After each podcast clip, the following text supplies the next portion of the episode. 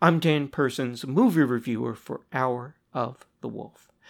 Joker is fascinating and frustrating, compelling and infuriating. Thinking about it kind of objectively, it contains a heap of stuff I'd rail about in other films.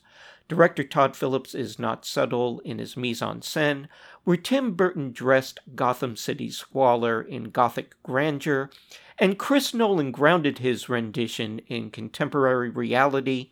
Phillips washes the screen in a bilious green and right off posits a garbage strike that clogs the streets with trash.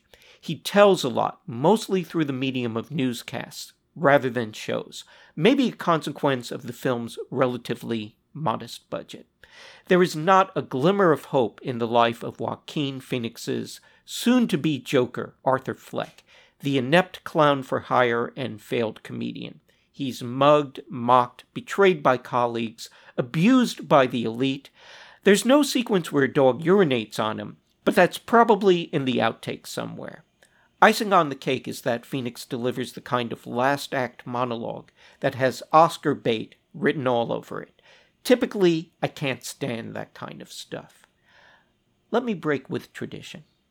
I think the thing that separates Joker from Zack Snyder's glum forays into the DC extended universe is where Snyder seemed hell bent on taking down everything we loved about Superman, Batman, et al. Phillips is delving into the genesis, of a villain, so one can veer darker without necessarily betraying the character.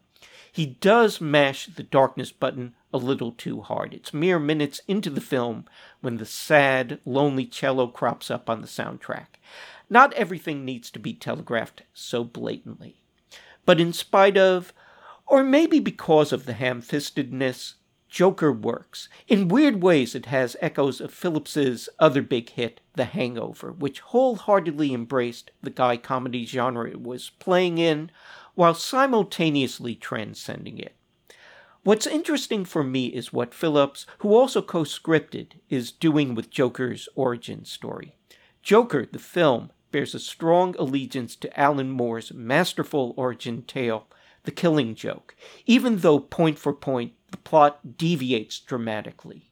Moore succeeded in generating more sympathy for his nascent Joker, though, who in the killing joke's telling is just a loser who did the wrong thing and as a consequence wound up in the wrong place at the wrong time, i.e., on the scaffolding of a chemical plant facing a certain dark knight. In contrast, Phillips generates empathy for Fleck, but not much sympathy, which in this case is fair since the character here starts out profoundly damaged and sublimating his darker impulses. A telling glimpse into the scrawled lines of Fleck's journal shows one entry as, and I'm paraphrasing here, but it's close. One of the problems with having a mental illness is that people expect you to behave like you don't. Where Moore faltered was in finding a way to somehow draw a line from the loser who falls into a vat of chemicals to the criminal mastermind and arch nemesis he would subsequently become. Phillips, intriguingly, covers that by positing Joker as the manifestation of a roiling societal violence, the rage of the abused, made flesh. In that way, there's a direct connection between Phoenix's malevolently capering villain and Heath Ledger's terrifying anarchist in Chris Nolan's Dark Knight. Or there would be if it didn't appear that Warner's, no doubt thinking about all the action figures and Happy Meals they still want to sell someday, had a little bit of cold feet and encouraged Phillips to do something. I'm not going to say what, it's a spoiler, to take it all back just a bit. I don't think Phillips particularly objected to this request, if that's what it was. It's otherwise clear Warner's gave him his head to do what he wanted the way he wanted, which is admirable. A low, low budget gives you that kind of power.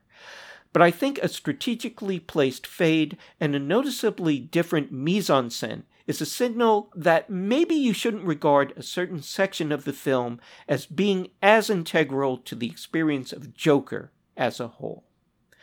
Joker, I think, is going to raise a whole lot of arguments about what happens in it, about its worth overall. That, I think, justifies its worth to begin with. It does show that a comic book film doesn't necessarily have to court a teen audience, require infusions of wads of cash, or wind up with a last reel that's nothing but CG effects. It's far from perfect, but it does in two hours what five seasons of Gotham couldn't. Tell a story in the Batman universe in which Batman doesn't figure, and make it a worthwhile experience. There's a moment in the new SF film Ad Astra. I'm not going to tell you about it specifically because that'd ruin the surprise. But it comes as the spaceship that Brad Pitt is using to travel from the moon to Mars is diverted by a distress call from another ship. Pitt is playing an astronaut. Actually, he's revealed at the beginning to be not much more than a glorified maintenance man, one of the film's more clever moments, who's become more machine than man, due to the death in his childhood of his illustrious scientist father on a mission in Neptune's orbit. Thirty years later, Pitt's just discovered that his father may actually be alive, may actually be the one responsible for the antimatter bursts that are disabling technology across the solar system, and having been recruited by the film's version of Space Force they don't got guns, but they've got uniforms and conference rooms. To help lure his dad out of hiding, Robot Pitt urges the ship's captain to ignore the SOS and get him to his destination. The captain, adhering to long time established protocol, but also pointedly modeling the humanity our protagonist is not supposed to have, detours his craft, and not only replicates fine Star Trek tradition, by heading up the rescue mission himself, but also takes Pitt, his passenger, mind you, along. And they do find out what the Mayday is all about, and I can only presume that what director James Gray was shooting for was at least an adrenaline pumping action moment, if not out and out horror. But the moment is such a non sequitur, and the entire sequence has little to no relevance to the rest of the film, that it is nothing short of hilarious. I'm glad I was in an empty theater when I watched it. I embarrassed myself how hard I laughed. And that's the way it pretty much goes through the entire length of this misconceived space adventure with pretensions toward dramatic depth. I get the feeling that this project started with someone saying, can we do Arrival or Annihilation, but with, you know, like a dude?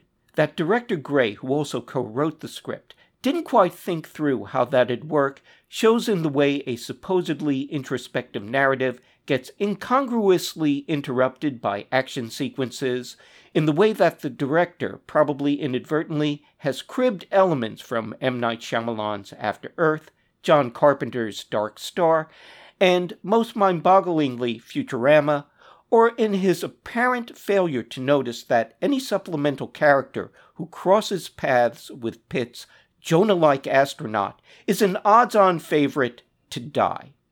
Not Ruth Negga, though, who plays someone sympathetic to Pitt's mission, who, based on her own backstory, should have no reason to be sympathetic to Pitt's mission. Ruth Negga is indestructible, if you haven't heard.